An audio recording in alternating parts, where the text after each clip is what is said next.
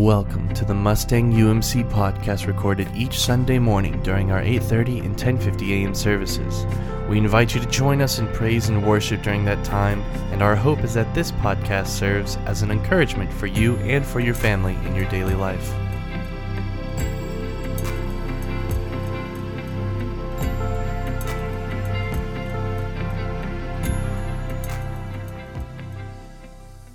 Well, as, uh, as we prepare and come to the time in our worship service in which we hear the, the Word of God read, and we believe that the Bible matters here and it shapes and, and forms us.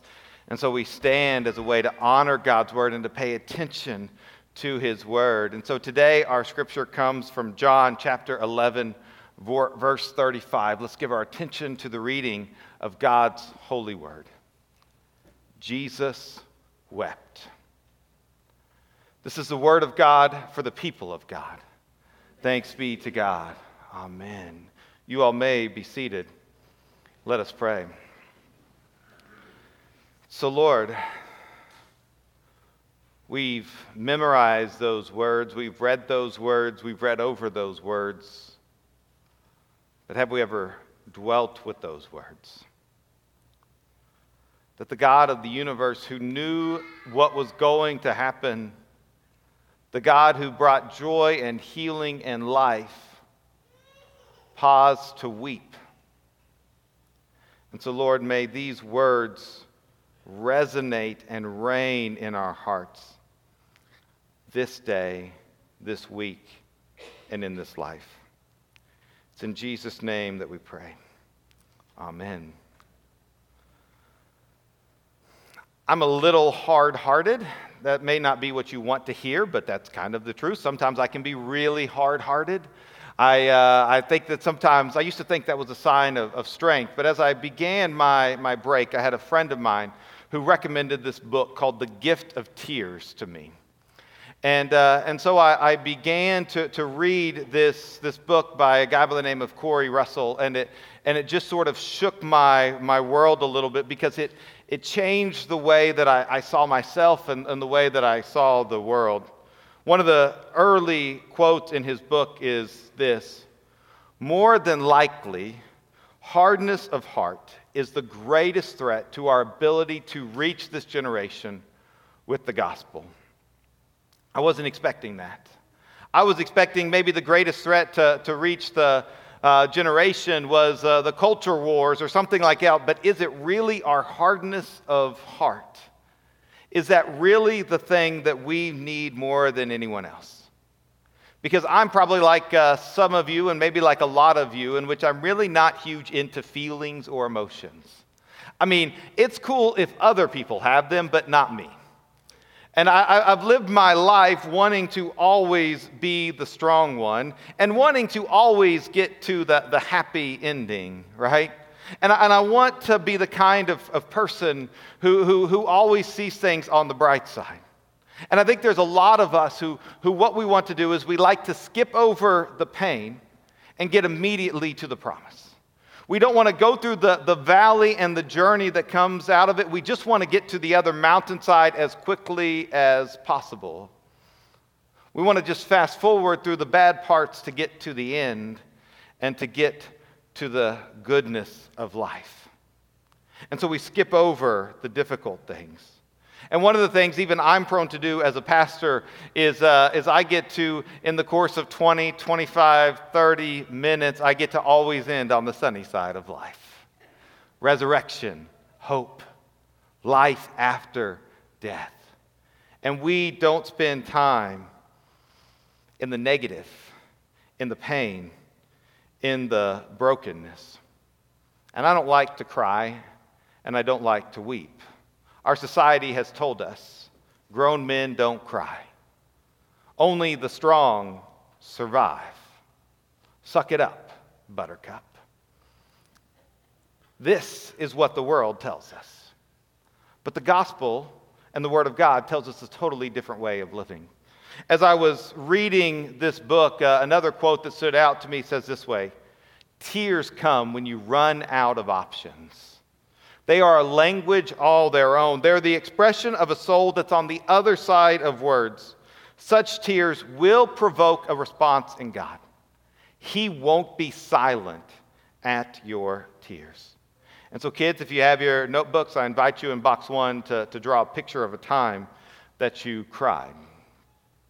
I remember some of the times that I've cried, and I'm one of those people who can really count the times that I've really had a good cry in my life. Maybe there are some of you who you can't count, all right? You've had lots of good cries, but there are some of us who, who we can really count the number of times that we've had a good cry. I remember it was the last day of eighth grade. I was at Waller Junior High in Enid, Oklahoma. The final bell rang, and I was getting my stuff together. Now, the last day of school is a day of celebration, but for me, it was also a tough day because it was the last day of school before we would be moving uh, to a new city and starting um, just a new life at a new place. And so I was, I was getting my stuff together and I was doing all right, but I had learned already that, you know, to keep it together. But it's hard when you're 14 and you're saying goodbye. And so, as I was getting my stuff together, I remember there was a guy by the name of Curtis McCoy. Now, Curtis and I, we played football together. He was somebody that was like kind of a friend. You know, those people, like, you know each other, you talk, but you're not really friends. And he was singing a song, some of you may remember. Uh, we were merely freshmen. I don't know if you remember that song, but he was singing that song at the end of eighth grade. Here we are now, freshmen. And he was singing that song in the hallway. And for some reason, like weird thoughts come to me. One, like, I will never hear that song and not think of that moment, right? And then I thought, I'm never going to see Curtis again. Now, Curtis wasn't that important to me, but grief is weird. And it hit me. This is it. And then it hit me. You know how it goes, right? Sometimes you, you feel it coming in your gut and then it gets in your throat. And, and, and I just knew I had to hold it back. I couldn't let it. Couldn't let people see couldn't let them see me cry. I couldn't let them see me weak. And so I, I walked out the hall, and people would say, Aaron, have a great summer. And my thought was, have a great life. and I walked, and it was just a couple blocks home. And, and when I got home, I could finally let it go. And the tears just came down my face. And my dad was there, and he gave me a hug. And ah, grief is hard. Saying goodbye is hard. When you lose something, it's hard. Even if there's something good on the other side, there's still pain in the journey. I remember when I was, I think I was 22 years old, Heather and I had been married a, about a year, and it was Holy Saturday. Holy Saturday is the day between Good Friday and Easter Sunday. I don't remember what day it was on the calendar, but I remember it was Holy Saturday. And on Good Friday, I preached a Good Friday service at Goodrich United Methodist Church in Norman, where Heather and I were working at the time. And I remembered that that service was particularly powerful for me. I don't know if it was good for anybody else, but it was powerful for me because as I talked and reflected on the death of Jesus, I couldn't help but think about what was going to happen the next day the funeral of my grandmother. And so there's something about death and then thinking about the death of Jesus whew, that just hit me. But I was in performance mode, I was in strong mode. So Good Friday, I was, I was in it. And on Friday, after the Good Friday service, Heather and I, we got in the car and we drove up to Wichita, Kansas. We went to my grandmother's house and all the cousins and aunts and uncles and everybody was there. And, and one of the things that, that we were doing is we were playing and singing in grandmother's funeral service the next day. So I, I played the guitar, and so my cousin and I, Jordan, were playing, and, um, and Heather and my sister and a couple other people were singing as well. And so we were, we were practicing. And we chose the song Untitled Hymn by, by Chris Rice. It's a beautiful song that, that, that hits me hard every time I hear it. I almost asked the band to play it, but I thought, no, I, I, I got to be good for this service. And so as we as we practice, you know, I'm just really in this mode of like practice, get make sure you feel good with the song, do that sort of stuff.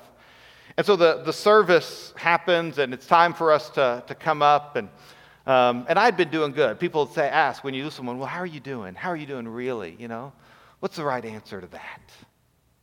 And so, but I was doing well. Uh, my grandmother, uh, she was my last remaining grandparent. Uh, she was the one that I knew the best, uh, but I was strong. I had it all together, right? And so as I was as I was there and we were playing, I there was this moment while we were singing this song that I thought, Aaron, this is your grandmother's service. You better like open yourself up a little bit. Don't just be a robot through it. And so there is this, this line in that song that says, Dance for Jesus, dance for Jesus, dance for Jesus, and live. And so I had the weirdest thought, one of the weirdest thoughts I've ever had in my life, is I imagined my grandmother dancing. Now, I had never seen my grandmother dance, let alone imagined her dancing. She what, didn't seem to be the dancing type. I mean, she was Methodist, so she could, all right? It's not like she was Baptist and not allowed to, all right? She could dance, all right? But I just couldn't imagine. And so as I'm, as I'm playing and as we're singing, I'm uh, picturing my grandmother dancing. And some of you right now are picturing your grandmother dancing, all right? And I, and I opened myself up a little bit emotionally, and I imagine if there was a video of that moment, you would see me just crack a little smile. But when I cracked that little bit of a smile, it opened up the door that became an open wall. And that's when the emotion started building, and I was trapped. I was in front of people playing my guitar. I had to be strong, right? I don't want people to see it, but there was no holding it back. And when we got to the final verse, and with your final heartbeat, kiss the world goodbye. Then go in peace and laugh on glory's side. And fly to Jesus. Fly to Jesus. Fly to Jesus and live. Those words that I just said, I could not sing. As tears filled my eyes and the lump overtook my throat. I put the guitar down, walked off, and I sat down, and then the dam just broke. And I started weeping and wailing, y'all. I hated it. You know, it, it was, and it was so loud that, like, whoever was after me, like praying, they stopped, you know, so that other people could hear the prayer. But I just couldn't help it. Have you ever been there where you just couldn't stop? I mean, I felt so guilty for crying. For crying out loud, I felt so guilty for mourning the loss of my grandmother. There was a guy by the name of Bruce, and Bruce worked out in the oil fields. He was a roughneck and he was a rough guy. And he, he, he loved his daughter, but he wanted a different life for her, but she fell in love with um, somebody that he worked with. And, and, and you may remember the story, but as I watched the movie Armageddon, and Bruce Willis took off the air pack from Ben Affleck and threw him back in the spaceship before he had to blow up the asteroid to save the world, and he said goodbye to his daughter. The great thing about the movie theater, it was dark and nobody could see the tears coming down my eyes. And if you didn't cry at Armageddon, you've got a harder heart than me, all right? It was recently. My wife and I were sitting down with our marriage counselor now, some of you may be jolted that your pastor's in marriage counseling. Um, you should be more concerned if your pastor wasn't, because marriage is hard. I tell everybody who I do premarital counseling with, I say, we have no idea what we're getting ourselves into. It is hard combining two people into one. It's hard to do this. It's a beautiful thing, but it's a challenging thing. And so, as we were sitting there and, and as we were sharing our story, then an insight hit me that I, I wish I had years and decades before. But because of my addiction, in which I've shared some of that story with you all before, and because I believed that I always had to be the strong one, that the job of the husband was to be needed but never to be needy, that I had been emotionally unavailable to my wife for most of our relationship. And when it hit me, the pain that caused her, the pain that caused me, the pain that had caused us. I just broke down. The grief hit me. The tears started flowing. The, what felt like a punch in the gut was there.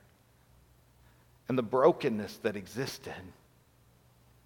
Because I thought I had to always be strong. And that's what love meant. And I was wrong.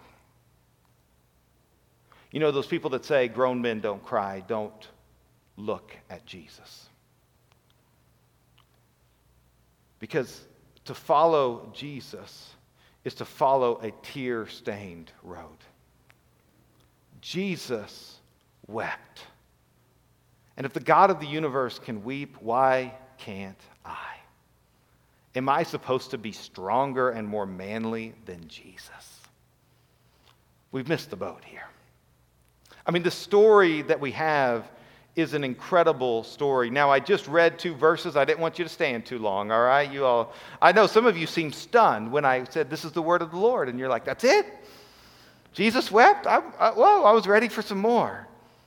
I mean, these two words are just so astounding. Let me tell you a little bit more about the story behind it. Because there's some things in the story that just really stand out to me. The first part of, of it is that Jesus had friends. Mary Mary's sister Martha, and then their brother Lazarus were friends of Jesus. They weren't disciples of like the 12 disciples, they were Jesus' friends. And so people came to him and they said, Jesus, your friend whom you love, Lazarus is ill. Your friend whom you love. This is Jesus. This is what, who he is and what he does. Now, you would think that Jesus would get up and go right away, or maybe even we know that he could just speak words and Lazarus would be healed, but that's not what Jesus did. It says that he stayed two more days. Why would he do that? Why would he stay instead of run or speak the word?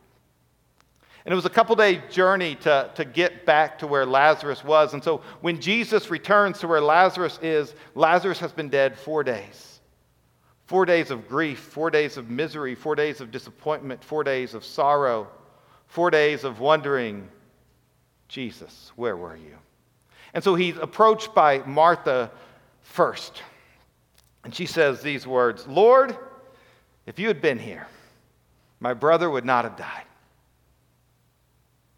You've said those words, haven't you? Lord, if you had been here, Lord, if you had been here, this miscarriage would not have happened. Lord, if you had been here, my child would not be ill. Lord, if you had been here, they would not tell us stage four cancer. Lord, if you had been here, that person would not have hurt me in that way. Lord, if you had been here. She had the gall to say those words to Jesus' face. And do you know what? The scripture invites us to say the same thing. Because there are things in this world that are broken. And Jesus lived in this broken world. Lord, if you had been here my brother would not have died. And I know we feel it because we think, God, you're supposed to save, you're supposed to redeem, you're supposed to heal. Why don't you? We came to you two days ago and you don't even leave town. What took you so long? Lord, if you had been here,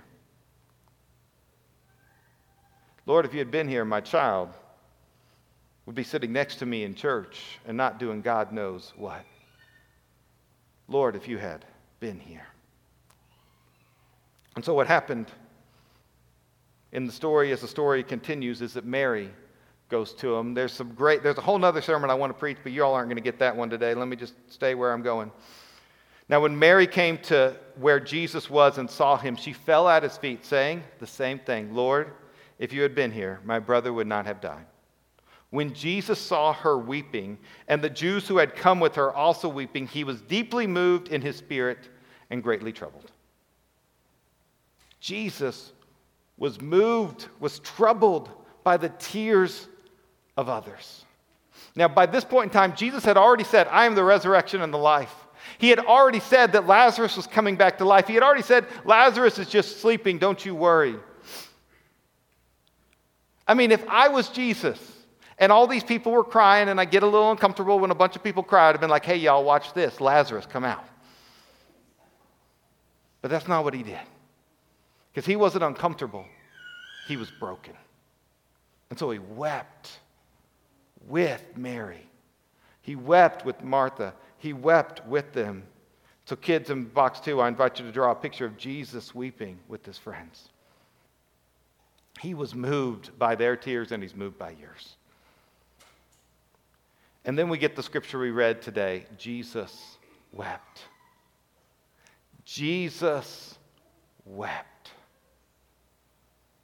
These powerful words. I invited my wife Heather, who's an artist, to, to create this art. There's some in the pews. We've got some extra as well. But this is who Jesus is, is that Jesus wept and Jesus weeps. And he weeps with you, and he weeps and he wept with them. Now, normally when I preach this sermon and this text, then I make sure that I, I, I, talk about, I get through with this weeping part as quickly as possible so I can get to the resurrection. Lazarus come out. But today I want us to dwell in the weeping of Jesus and in the weeping of one another. Because as people, we are pain avoidance experts. We are going to do whatever we can to avoid pain. Now, uh, there's lots of ways that, that people do this to avoid pain. Now, uh, one of the things I like to say is I don't know your story, but I know that you have one. And in a, a room this size and with the earlier service and people watching online, there are statistically extremely likely that there are some of you who are struggling with substance abuse. That in order to avoid the pain of, of, of your job, of your marriage, of, of, of your childhood, that you're drinking alcohol, that you're taking opioids, you're doing something in order to numb the pain because you cannot stand it any longer. If that's you, you need to cry out for help. Maybe there's other addictions that you're participating in and you're just hoping nobody would ever find out. Maybe when you come home, you just get on your phone and you, you just play games and scroll Facebook because you don't want to face a reality out there. And so you're in a virtual one instead of being present in the moment. Maybe all you do is work, work, work, work, work because you can't face anything outside of it. I don't know your story, but I know that you have one, and we are specialized in pain avoidance. And we want to skip to the promise and avoid the pain. But that's not what the gospel invites us to. The gospel invites us to dwell and to grieve. We give you a couple of days of bereavement, and then you better get back to work and get going stronger than before. You had time to grieve. So, kids in box three, I invite you to draw something that makes you sad. And so, what is it today that you don't want me to say? What is it today that's going to cause whatever it is down here to start springing up? And you're trying, you're saying, Aaron, please don't go there. Is it the loss of somebody? Maybe it was a month ago, maybe it was a year ago, maybe it was 15 years ago. But you never grieved the passing of your dad. You never wept for it because you had to be the strong family member and you had to take care of everybody else. And by then you felt bad and you felt guilty. Maybe it's the dream of what could be that has been smashed. Life didn't go the way it was supposed to. You were supposed to have the great marriage, the great kids, the great job. All these things were just supposed to work out, and they didn't. And life is harder than you ever imagined. And you have this dream of what should have been and the reality of what is, and it just hurts, so you can't think about it. Maybe there was some great injustice done to you. Maybe something got held up in the court system for so long, and, and the people who should have been guilty never got guilty. They never, there's no exact right thing that should have happened.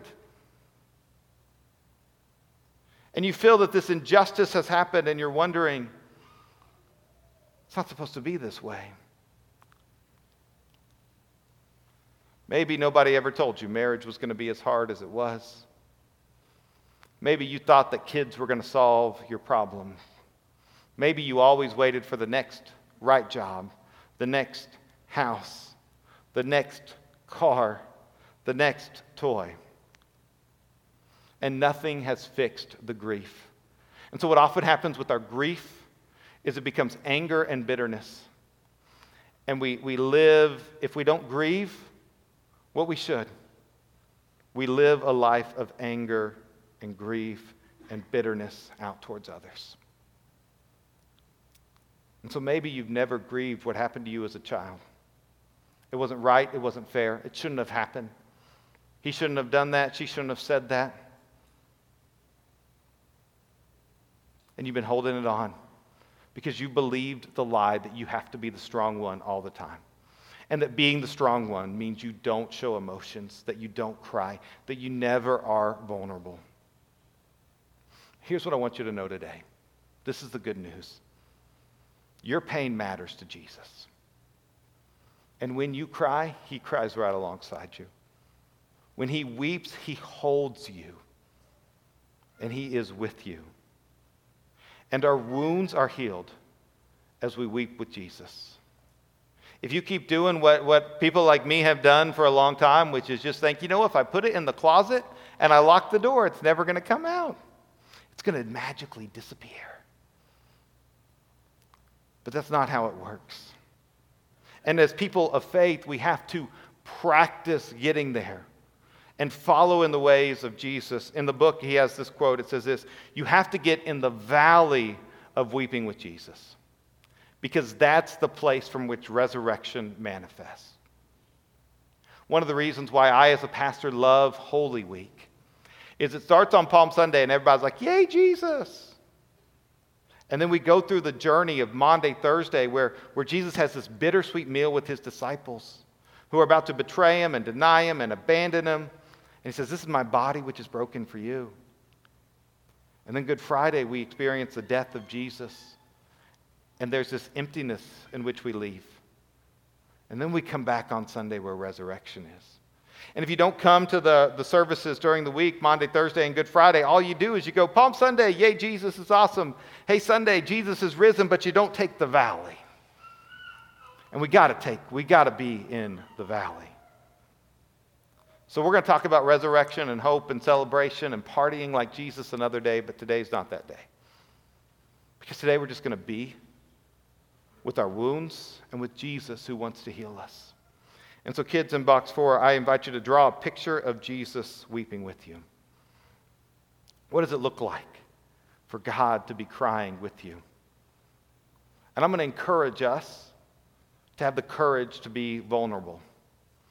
Now, if I was sitting out there and I was hearing this sermon, I'd be like, Aaron, uh uh I ain't going to do it here. I may go home and cry. I may, I may just drive in my car a long way home. You know, if I can suppress it as long as possible, that's good. That's what I would choose to do. But I don't want that for you, and that's not what I want for me either. There are people in this room who need to weep. There are people who are watching this who need to mourn. There's brokenness that has overtaken your life. And everybody says, just keep going, keep moving. You can do it. Get stronger. Just go. And the gospel says Jesus weeps. He, he writes these words The gift of tears is the outward sign of an inward revelation of our inability to change anything. They are the manifestation of poverty of spirit. Tears are liquid prayer, they are liquid desperation.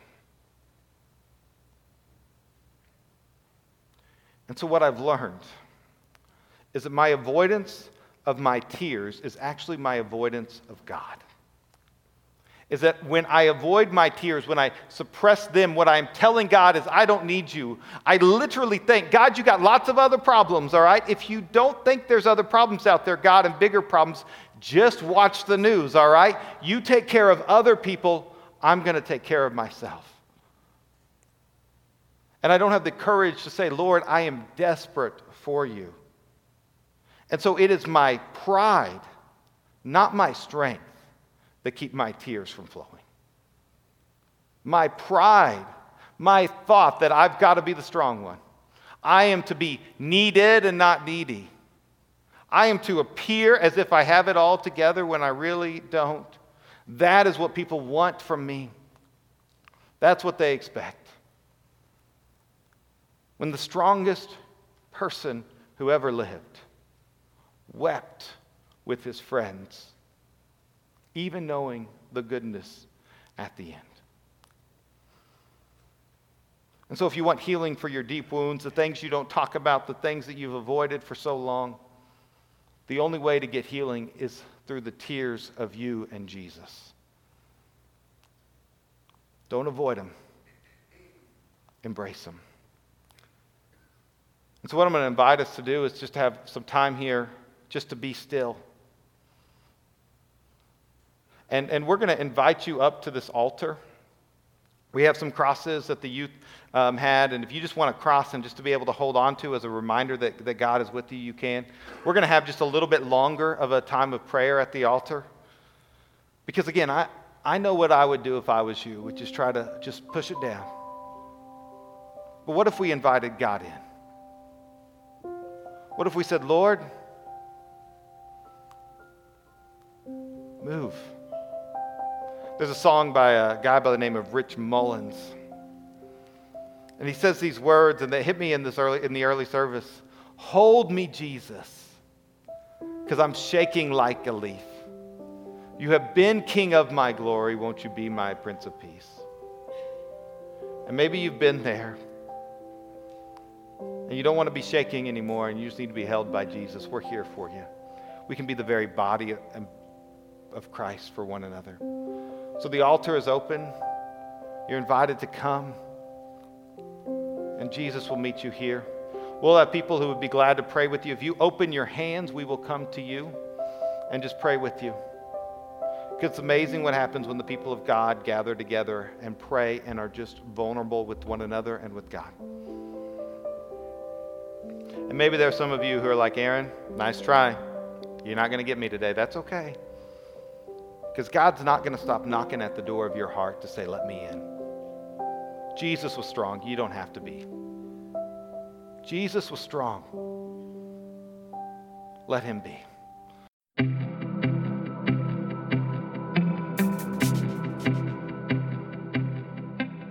Thank you for listening to the Mustang UMC podcast. Once again, our services are at 8:30 and 10:50 a.m. every Sunday morning and we would love to see you there. For more information about the Mustang United Methodist Church, please visit us at mustangumc.org or email us at office at mustangumc.org. That is office at mustangumc.org. We hope you enjoyed.